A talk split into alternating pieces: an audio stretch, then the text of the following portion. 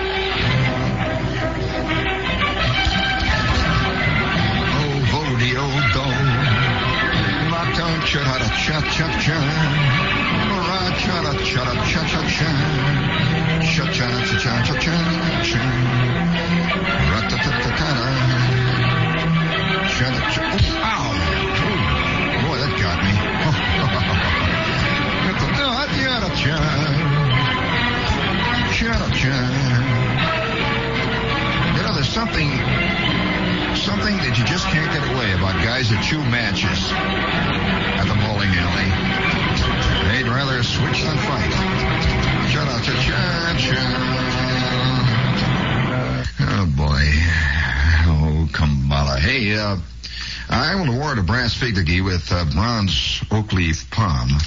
And uh, that reminds me, in just a few moments, we have a very special little note uh, for the benefit of those of you who are students of mankind. yes, indeed. Uh, we have a little special note for those of you who are students of mankind in just a few moments. For those of you who are interested in uh, fig leaves of one kind or another, symbolic or otherwise. And uh, we'll carry that. Uh, uh, I will award the brass figurine with bronze oak leaf palm to any of you out there who can define the word glunts. You ever heard the expression glunts? Ever heard anybody say that? Glunts. Now it has several spellings. The most common G-L-U-N-T-Z or G-L-U-N-T-S. Kind of like that last phrase there. Yes, indeed. I once was told that right to my very own face by a Presbyterian chaplain. Yeah. Looked me right in the eye. I, went in his tent, had a big, you know, the thing in the front there, a little guy with a, with a wind-up organ. I went to see, I only went once to see the chaplain when I was in the army, just once. And I went in there, And uh, I was really bugged, you know. I was sitting down there on the bunk, and and everything was sort of sneaking up. You know how things will sneak up on you. You hear things in the weeds, and and uh, you see little uh, flickering flashes up there in the sky, and and the, the the insufferable forces of life are beginning to creep up on you on a snake's belly. And uh, finally, I'm sitting there on the edge of the bunk, and I said, "Oh, oh God!" I got my head in my hands, and I'm sitting there. Oh boy, blah blah blah blah. I'm yelling and hollering, and finally, Gasser down at the other end of the barracks says, "Ah, hey, Shep," and I says, "Yeah, what do you want?" He says, "Why don't you go go see the chaplain, Mac?" Well, in the army, that's a put down.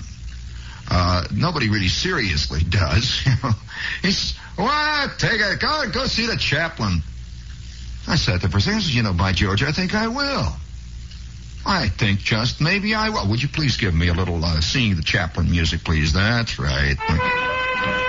And so I dragged my you know what down along the company street, raising dust as I went. Yeah, I dragged it down that company street, past the orderly room, past the day room, and out into the crisp, cold, unfriendly sunshine of life as I wended my weary, unhappy way towards the chaplain's tent. Cha-cha-cha-cha-cha, looking for solace, looking for sympathy, looking for just a smidgen of love, looking for who knows what.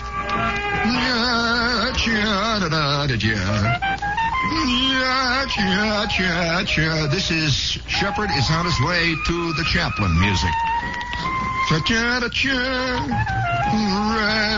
Razzmatazz.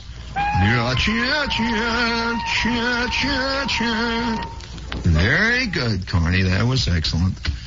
Well, ten minutes later, I'm admitted to the tent of the chaplain. There's this little skinny kid standing up in the front there. I, I have never once seen a uh, a drama on television or in the movies about that type of soldier. You know the kind of soldier that plays the organ for the chaplain. That's a. Have you ever? You ever in the army, no, Corny?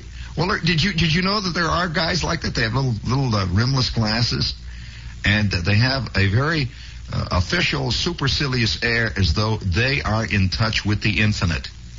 They have got a direct pipeline to God and also to the chaplain, which in many cases is synonymous. I mean, you know, and and so they sit in the front there of the of the tent, and they're wearing their PFC stripes, and everything is very pressed on these guys all the time. They look very clean. That clean, scrubbed look.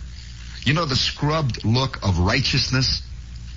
Of uh, you've seen that. We've all we've all faced that look. Oh, I'll tell you, you know that look of the of the eye that looks right at you and says, "Well, it serves the sinner right." Oh, you know, you're, you're I think he has that look, you know, that just, but wonder, it's, you know, he's, he's God's little raindrop. Uh, right here down on the earth with us, and he's sitting there by his little folding GI OD covered organ, and he's admitting the victims in one by one to see the chaplain. And he rejects other guys too. Of course, he has the ability to reject too. If you come in, he doesn't like your looks and figures you're just a little too much of a sinner. I mean, you know, a rotten sinner. Well, he just sends you back to the company area there, and maybe you'll pick up a few days of KP for your sins. But uh, I'm I'm waiting in line there. Yeah, I don't know why I got started on this story of uh, of religious life in the army. You know, I'm, I'm there to see the chaplain. Now, I figured that if I saw the chaplain, I could wrangle a three day pass out of him. I figured if I could get away from the area for a while, if I could split out of this camp I was in for about three days and lay in a couple of beers and to visit a few people I knew and make a few judicious phone calls and to go to a few places that I knew about going to, maybe I would come back with a spring in my step, you know, singing happy songs, ready to go. But you can't quite tell the chaplain that story. See, so you have to come in dragging you know you know what behind you with a little cloud of dust flying behind you, you know. That look of the man who is at the breaking point. Well, I sit down in front of the chaplain. He had these round, this round, again, a scrubbed face. He had that clear look, rimless glasses. He parted his hair in the middle. And uh, sat there with that uh, that look of the man. I don't know how to express it. That look of the man. Now he was like the PFC in the front there by the Oregon squared. And he sat there and looked at me for a long while, and I am telling him my story. And I'm playing it all the way. You know, I'm an old, I'm an old method sufferer. I suffer from inside. And uh, a good sufferer, like a good Stanislavski actor, can reach hidden depths. He can dredge it out of his soul. I'm,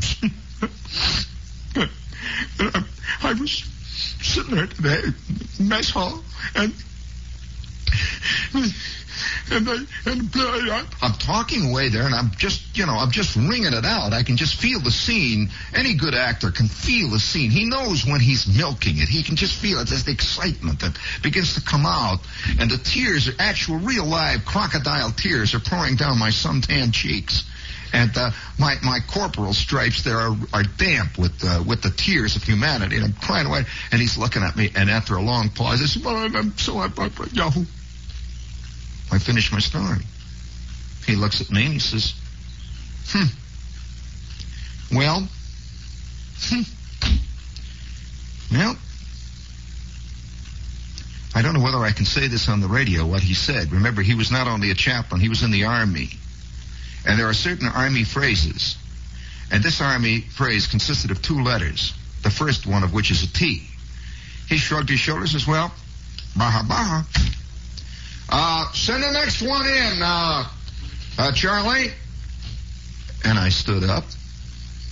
I said, is that all? He said, yep. And I, I saw a sudden flicker in his eye. And it, it was, it was very, very, how shall I put it? It was, a, it was a moment of great revelation to me. A little flicker in his eye. That he was looking for a chaplain to go tell his problems to. And that once he got to that chaplain, that chaplain would look at him with the same look in the eye of a man who was looking for a chaplain for to tell his troubles to. It kind of goes to infinity. This little fat man with the little cross on his collar there he looks at me and says, hmm, what are you going to do? I said, yes, sir. I saluted. He gives me a limp Presbyterian slash Methodist slash Baptist slash uh, Roman Catholic salute. Just hmm. and back out in the sunlight I go. That sun hanging over me, and I knew that there are some things you gotta fight out yourself. And I, I walked past the that PFC sitting there, his little folding organ in the front of the tent. He's sitting there with that snotty look of a guy who's in touch with the Ten Commandments. And not only is in touch with the Ten Commandments, he feels that he had something to do with maybe perhaps uh, co-authorship rights.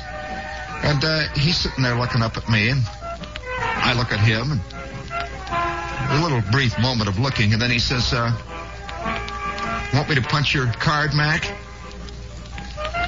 And I utter one of the old ageless army phrases that the yardbirds who followed Hannibal's elephants must have said from time to time. He says, yeah. and he looks back into the tent where another sufferer, another penitent, was sitting in front of the little round man with the rimless glasses, getting solace from man's ills.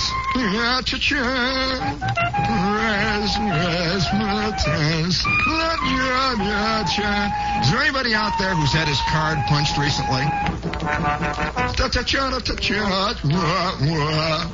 I was once in a company, uh, briefly, that actually, that's the only company I ever saw that did this, and there must have been others, that actually issued cards. Literally. Somebody had a little printing press down in the supply room, and he printed them up. And everybody in this company had a little card marked with those two famous letters and little places for chaplains to endorse on the back various indignities that are heaped on us. You know.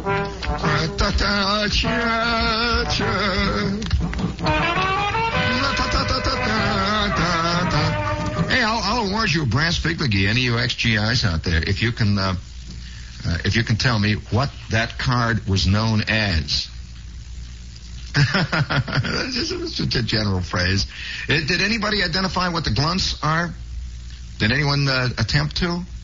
Well, I'm going to tell you what the glunts are, and you'll find this a a great all-purpose, usable. I, I mean, truly, a uh, genuinely formidable phrase. This is the kind of phrase that is purely functional.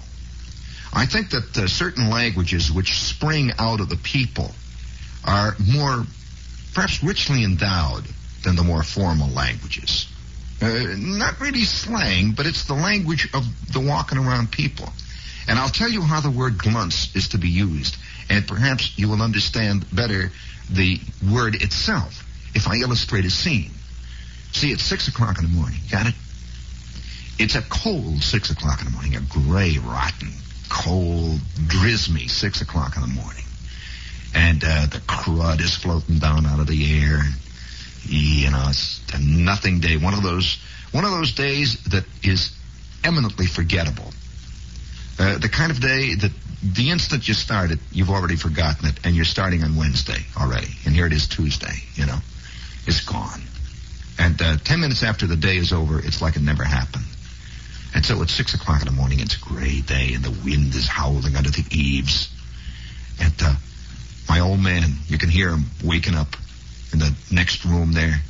He wakes up, and the first thing he does is light his cigarette. That's the first thing I'd hear. I'd hear the sound of, of him swearing because he couldn't find his cigarettes. He's looking for his cigarettes. All right, he staggers through the darkness over to the dresser and he grabs his cigarettes and he lights one. He stuffs it in his mouth and he he smokes it for ten minutes without realizing he's smoking. He's smoking the filter tip end. You know, he just it's ah, he's sitting there smoking in the dark. He's got to go to work, and now he is in the kitchen. See, and he is sitting down there, and in front of him is the lumpy oatmeal. The wind is howling through the eaves and he's got that white look, that crummy, rotten white look of a guy who bowls last night and went out with the boys after bowling and spent a couple hours at the Bluebird Tavern, knocking down a few and yelling and hollering and smoking 17 packs of cigarettes and seven cigars and chewing four cuds of tobacco. And now he's sitting there, ah, he opens his mouth. And you can see little people walking over his tongue little people wearing overshoes, and carrying pitchforks, and shoveling some obscene material around. You know, ah, yeah. Oh, boy. Uh, oh, boy, have I got a case of the glunts this morning. There it is. The glunts is not a hangover, friends, so don't think that the glunts is a hangover. The glunts is a Midwestern word specifically a northern Indiana word for those anonymous, shifting, misty, rotten feelings you get. You know when your back hurts a little bit and you just feel crummy, you know, you can't see good and you blink your eyes a little bit and, and you're, you feel like if you have one more spoon of oatmeal, it's going to go, ah, you know, the whole thing. It's just a rotten feeling. Now that rotten feeling is a specific disease in the Midwest. It's called the glunts. You got a case of the glunts. Speaking of uh, indefinable diseases, that reminds me. This is WOR, AM and FM, New York. 290 years.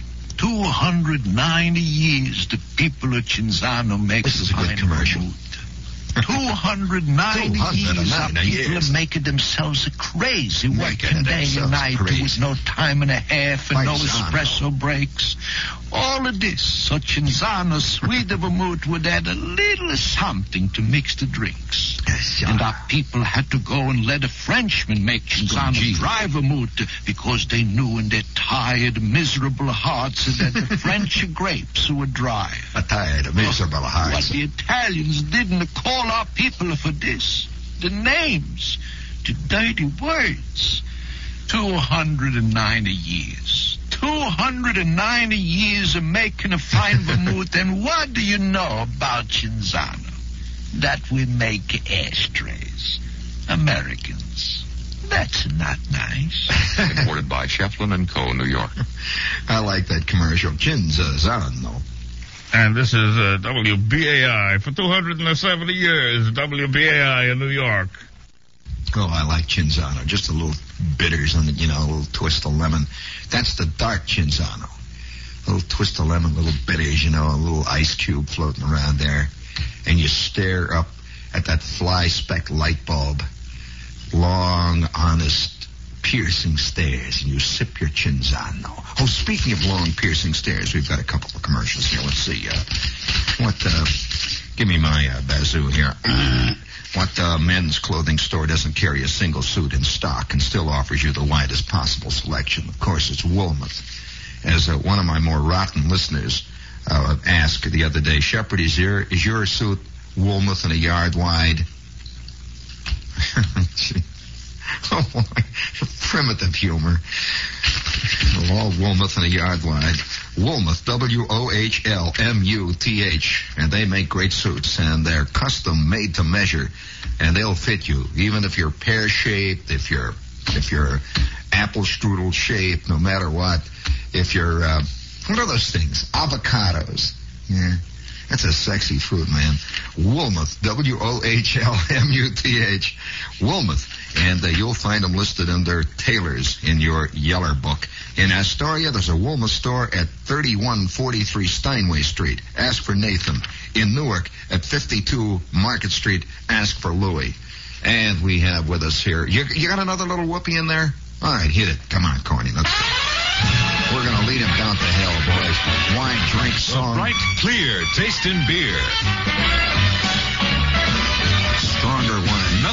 The champagne of bottled beer. That's Miller High Life.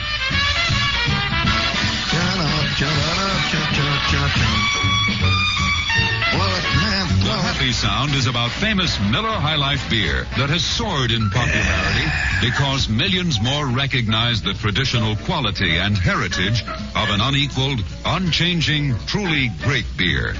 Wherever people are living better, you'll find Miller High Life in handy take-home cans, on tap, or in the familiar crystal clear bottles.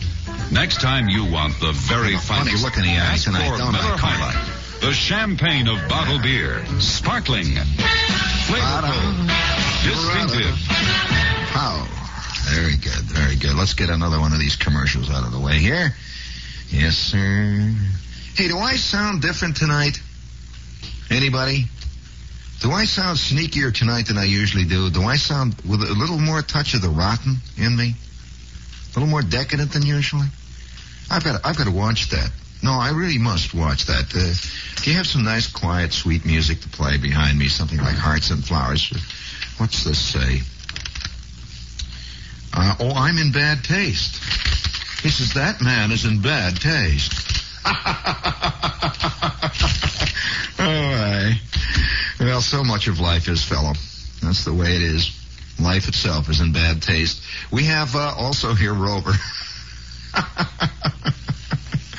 Oh, you know, the truth. Yeah, I'll tell you, if you really tell a story the way it really happens, people are all offended. In almost every instance. You have to say that I walked out of the tent, the tent of the chaplain with my head high.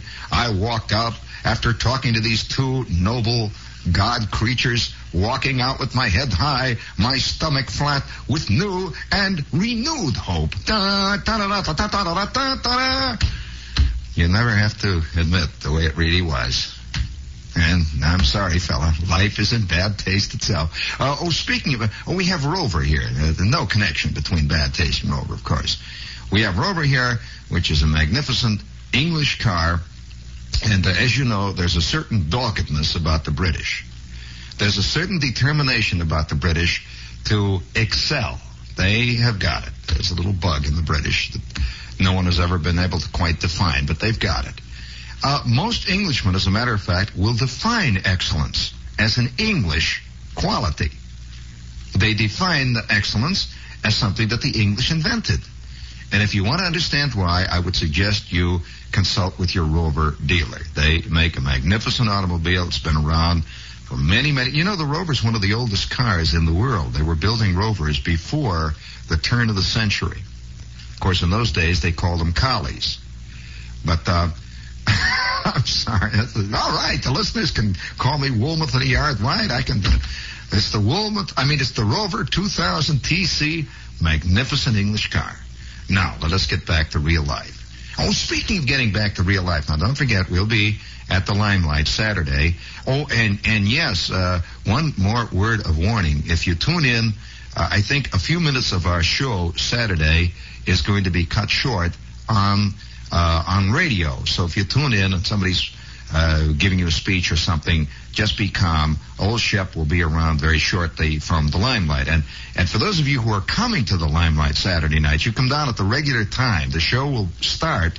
We won't be on the air for a few minutes, but the show will be going on at the Limelight itself. I'm uh, preparing a special show that involves a, a tremendous amount of pantomime and a Greek chorus. I have a Greek chorus already hired. It's not easy to find that many Greeks uh, these days who can work in unison and uh, who know some of the classical verities that I'm attempting to illustrate in this magnificent tableau, which we are going to have down at the Limelight Saturday night. Unfortunately, it's all done in pure meme. There will be no sound. So if you tune in, and for the first half hour, our program is totally silent with just an occasional gasp of breath, uh, because there's many moments in my magnificent performance that are breathless. Uh, you'll find that you are listening to the first broadcast of a meme performance. Fantastic thing. It's uh, it has to do with the death of Electra and the resurrection of Orestes. Fantastic piece of business, and uh, I do it in costume. I have this green costume that I had made. It's a plastic costume. It's very nice. It's a special. Have you seen this stuff? Uh, uses a uses the infrared lighting, corny, a special lighting, and it lights up and it glows. Well, it's a green costume that glows, and I play a Naiad. Uh, and at another point in my performance, I play the forest god.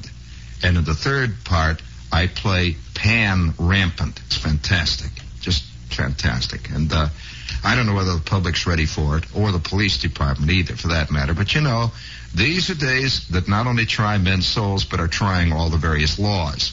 So uh, everything's moving. So we'll see you down at the limelight. Okay, gang, crowd? Well, speaking various laws, would you bring out a little more whoopee there, just a little bit? This is your favorite good taste station. Bring it up there. Yeah, cha cha. I'm so sorry I hurt your itty bitty feelings. I'm so sorry. E pluribus Bring it up. Oh, you want to hear the story of Emde? All right. I suspect there would be a sore head or two in the crowd out there. Well, I'll tell you, I don't know whether I should tell this story because there's a lot of people who are right now embarked in their own little private folly anyway. And, uh, you can ruffle a lot of feelings. So you want to hear the story of uh, Melvin Emde's folly? Uh, all right. Would you please, uh, Corny, before we do that, uh, if we can get the, the young lady's uh, attention in there for just a moment. Young lady, uh, young lady, uh, we have a young lady who's in charge of uh, organ clarion blasts. Uh, young lady, would you please provide me uh, out of my 50 unbelievable moments of music? You you have that there? Uh, put the phone down and you get, do it quick. Don't mess around with them. That's it. And no. All right. Now, do you have? Do you have? Uh, if if you don't have that, do you have in the? Perhaps you may have the Informer suite. I think that's kind of good. You do, oh wait, I know something even better than that. How about uh, El Capitan? That's very good. I think that's uh, got a certain stature. Yes, uh, would you please? That's that's my folly music. That's very good. Excellent, excellent. It's got plenty of piccolos in it. A couple of flutes in there. Good bass section. All right, bring it on there. Entrance of the gods into Valhalla. The entrance of the gladiators into the arena. Please bring it on. That's right. That's excellent. This is music to construct a folly by.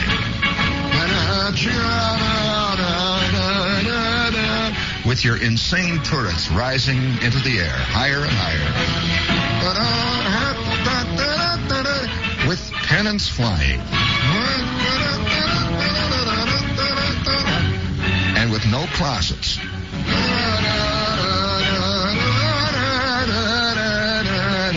And someone forgot to build into this fantastic 4,500 room folly any Johns. Bring it up.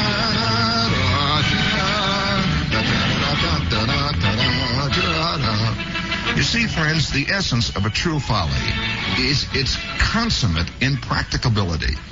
It's uh, almost insane insistence on bringing a dream, or more closely, perhaps, a nightmare, to fruitful realization.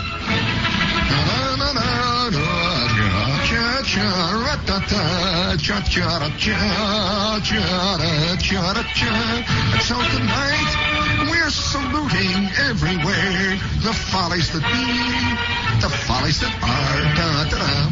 Hey, old Shep is singing good here tonight. I, know some lyrics to that, too, that I'm sure that that young man would find in bad taste. So much of life is. I wonder how he stands walking along 6th Avenue up to his bloomin' knickers in bad taste. Oh, well, well, I'll tell you, uh, Melvin Emde's Folly, it brings back so many ridiculous memories, and it also uh, brings back to me uh, the image of the rise and fall of the Bodkin family, which is closely connected with the rise and fall of the Emde family.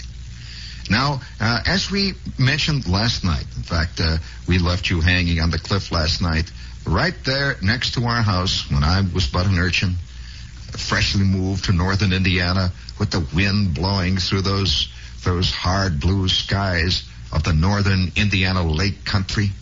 And you could hear the sound of the blast furnaces gasping and steaming off in the distance and the open hearths belching. Open hearths always belch, you know. Oh, that is when bad writers write about open hearths. Guys who've never been near an open. I never heard an open hearth, an open hearth belch. I've heard them do other things, which are kind of in bad taste, but never belch. Now, again, don't call up and say I'm in bad taste. It's a very good word. Uh, it has nothing to do with uh, uh, problems that Alka-Seltzer will take care of. Uh, the, the, the, the thing I'm talking about now has to do with the great roar of flame bellowing out from the infinite industry of man and his attempt to create an iron monster that will devour him. Uh, that's the open hearth. You got it? They don't belch. They do other things. However, they were doing it that afternoon. The wind is blowing. And right there next to us, uh, these workmen arrived one afternoon in this vacant lot where we had played many a game of baseball, pass tag. We'd played football. We had looked for lost golf balls. Are there any lost golf ball looker forers out there? I, I spent one whole summer in my 13th year earning a measly living looking for golf balls at this golf course out uh, outside of town. Every morning I would I would ride to the golf course with a with a basket, and uh, Schwartz would go with me, and we would spend the entire afternoon in the boondocks, chasing snakes and bats. I'm surprised that there's a great interest in bats these days. Of course, it's a phony bat. That's not a real bat. There's a there's a vast uh, world of difference between being interested in Batman and bats. Tell you, there's, there's uh, something. You, you've been around bats, haven't you, Connie? You've seen them. Well, there's not much camp about them, really. Uh, some bats can be pretty mean, you know. That's right. They had a terrible temper and uh, bad looking too. They, they're just bad looking people, like bad head. Uh, bad. Uh, bats are bad. And uh, so we would spend our, our afternoons, me and Flick and Schwartz, beating our way through the boondocks with a with a gunny sack and uh, diving into the water hazards. Have you ever swum underwater in a water hazard looking for golf balls? You know, the, the guys that hit them into the. Every time I watch on TV and I see Arnold Palmer and I see all these great golfers uh, playing golf on Saturday and on Sunday, they play TV ga- golf all the time. Are those guys really playing golf? Or is that just a big tape they use? Is that a real golf match? Or is that thing just taped in front of a, you know, a rear screen projector? And, and, you know Arnie keeps swinging, and Nicklaus keeps. They keep saying they keep playing the same tournament over and over and over again. It's always very important, and it's always for the highest money ever played for every week. And so they play over and over. And every time I see that type of golfer, I get bugged because they don't hit it in the water enough. And as an old golf ball hunter, I can see these guys were taking the bread out of my very mouth. You know, that's the kind of golfer, a golf ball, uh, a golf ball roach. We used to call them golf ball roaches. Yeah, that's the kid that goes out and looks for golf balls, steals golf balls. We used to sometimes, you know, it was funny. Sometimes we'd hide on the other side of a hill, at uh, in the in the middle of the fairway, and you hear, Fart! and you should see me. I I used to snag many a golf ball before they even hit the ground. Oh, yeah.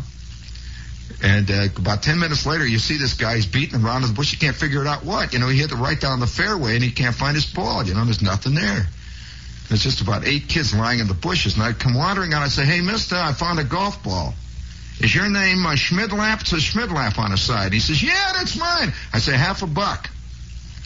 And so then I would go back to my little trap and I'd wait. I'd hear, four. I'd out there with my fielder's mitt and start it all over again. That's how a lot of guys learn to really field, you know. It's not so easy fielding a guy that's, that's got a bad slice. You ought to try to field a slice sometime with a fielder's mitt, boy. On a good 250 yard slice, I'll tell you, right between the eyes some days, you know. But we'd hide, and, and then another thing we used to do, we'd go uh, uh, way in late in the day. You see, when the golfers are, are, are just about through, the last duffers have left, we would sneak out and start swimming underwater and looking for golf balls in the dark in the water hazard. And on the bottom, there are all these old tires and old rusted barrels and beer cans and bullheads and junk. And you'd see those golf balls glowing like pearls in the darkness under there. Oh, what an exciting sight. Ah, boy, when you come across, you come across a mint condition Kro-Flite, you know, or, or, uh, or a medalist, a mint condition Acushnet which is a really good ball. And once in a while, you'd, you'd be swimming underwater and you'd come across these five for quarter specials. These crummy, you'd think, oh, what a cheapskate. What a cheapskate hitting this kind of a ball into the water hazard at this, this kind of a country club. Oh, wow. And so that's the kind of life. You know, next door to us was this, was this empty field where we'd look for balls and golf balls and all that stuff. And all of a sudden these guys arrived and they start digging holes and they start pounding stakes in the ground. It was the first, the first beginnings of the foundation of Emde's Folly. And as the days went by, we would be out there watching them. You know, the kids watching this house going up. You ever seen a house going up? There's a guy with a big plans walking around. He's got a hat on the back of his head and buttons on the side and a, a sweatshirt, and he's walking around with a transit and the the you know the the surveyor and the carpenters, and they're working away. Well, we could not believe it after about three days, this was the, this was the, the, the weirdest looking house we ever saw. They put up instead of the kind of house that we had, you know, the square, nothing, crummy little house that everybody lived in around there, just a square little wooden house with a with a porch and a bunch of uh, scraggly bushes around the side. This is a house that's flat, a flat, low house. Well, they built the house. They built the frame you know, with the wood. You see, a floor, concrete floor. We're out there because we were very interested in this because whenever a new house went up, this was a new place where you could steal two by fours.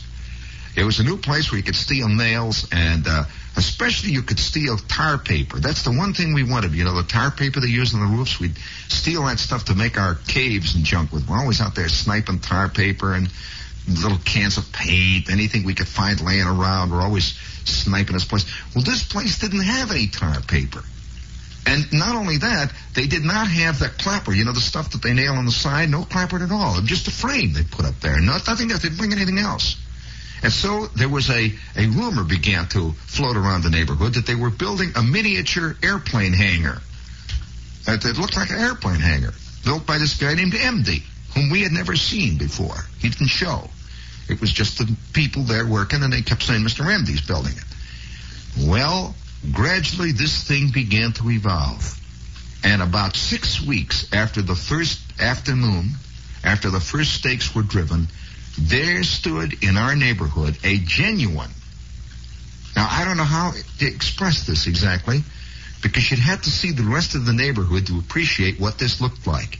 It was orange to begin with. It was stucco. Nobody ever built anything of stucco in our neighborhood. Everything was built out of wood or red brick. You know, the kind of red brick you get at the lumber yard used and has tar hanging on it. Everything was brick or wood. This was stucco. You know what, you know what stucco is? You seen stucco? I bet a lot of people don't know, know, know what is it, stucco, you know. They don't. Stucco is a kind of adobe. It's a curious kind of stuff. And this was brilliant orange. Brilliant orange stucco. A low, flat house. And it had French windows that rose from the ground all the way up to the base of the roof, right to the base of the eaves. And it had green ironwork and scroll work all over the front of it. And right directly in the middle of this thing, right smack in the middle of it, was a tower, a little tower that had a, a peaked roof, and on the top of the peaked roof was a golden statue. Now, you know, uh, it had it had, it had a tower, and it had curved arched windows with a kind of sunken in. You know how the pictures of the Alamo? This place was literally a hacienda.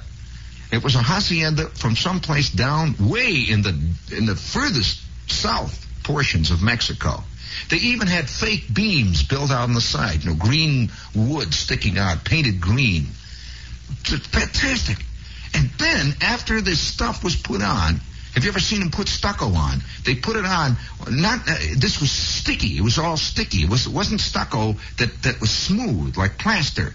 It had all kinds of millions of little uh, burrs sticking out of it. It was it was rough, very rough. Because I'll never forget a couple of times chasing a foul ball next to Emde's house and getting impaled. You know, you run into this thing and oh boy, it's like it's like running full blast into an emery wheel. And it's all the stuff all over.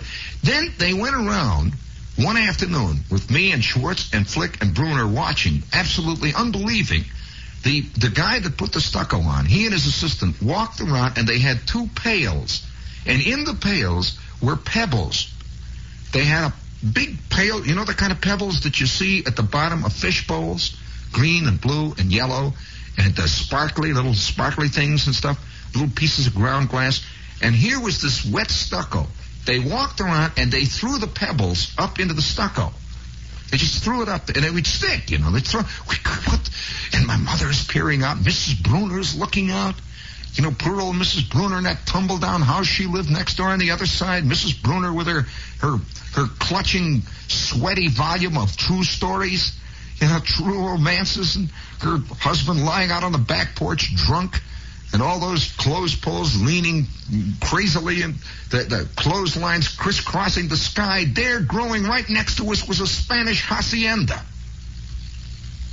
with sparkles all over it. Yellow, green, blue sparkles all over it. With a tower on top of it. And already the Spatsies were moving in. They saw this tower. You know, the tower was just kind of a dummy tower up on the top. I'll tell you, it looked like, if you can imagine, it looked like a pop version of Howard Johnson. Weird place. Well, you, it's it's very hard to, to, to tell you just what kind of a reaction this made. Uh, let's put it on this basis. If if you can imagine somebody in your neighborhood, let's say you live in uh, Darien, or let's say you live in Teaneck, or Worcester, or someplace, can you imagine somebody in your neighborhood building a family-sized model of the Taj Mahal in your neighborhood?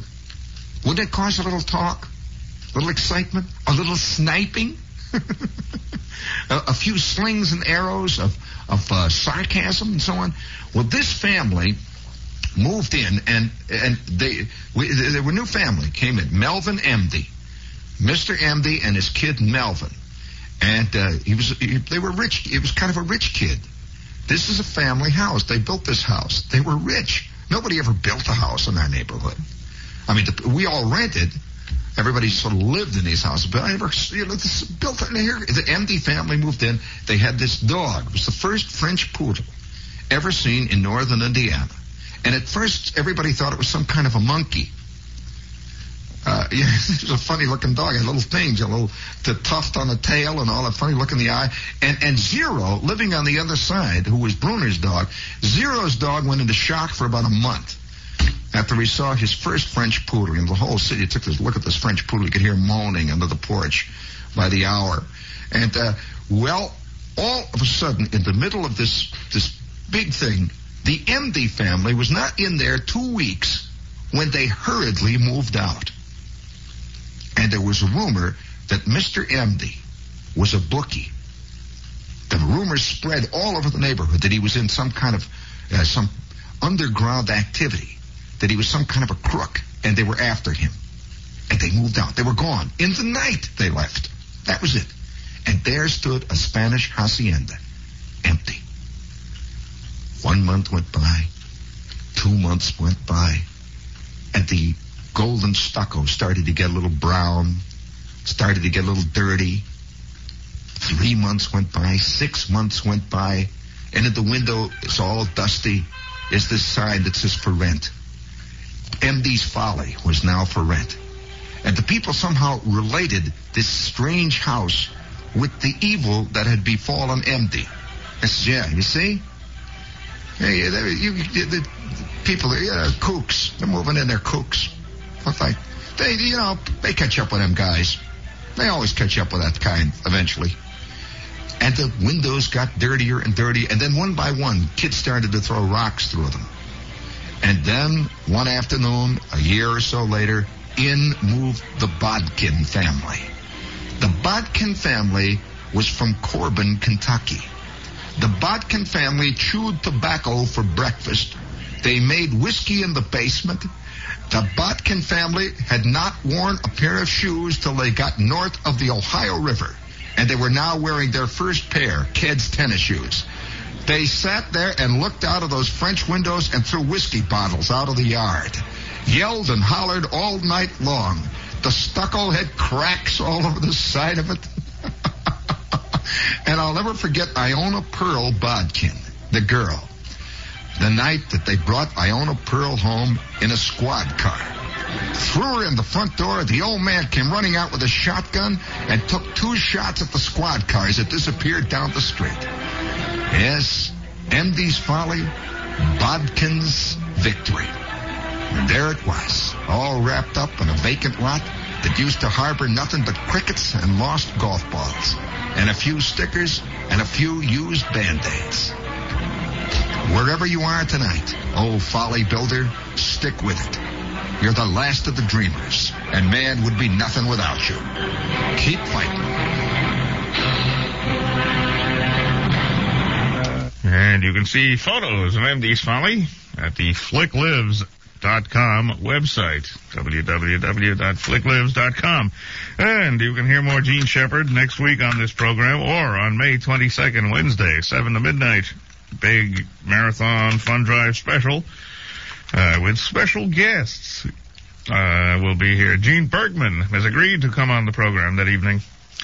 And, uh, don't forget Sunday night, 7 or 7.30 to midnight or something. Golden Age of Radio Marathon Special as well. That's this coming Sunday. Bring your credit cards. And What's so special about Hero Bread's soft, fluffy, and delicious breads, buns, and tortillas? Hero Bread serves up 0 to 1 grams of net carbs, 5 to 11 grams of protein, and high fiber in every delicious serving. Made with natural ingredients, Hero Bread supports gut health, promotes weight management, and helps maintain blood sugar. Hero also drops other limited edition ultra low net carb goodies like rich, flaky croissants and buttery brioche slider rolls. Head to hero.co to shop today.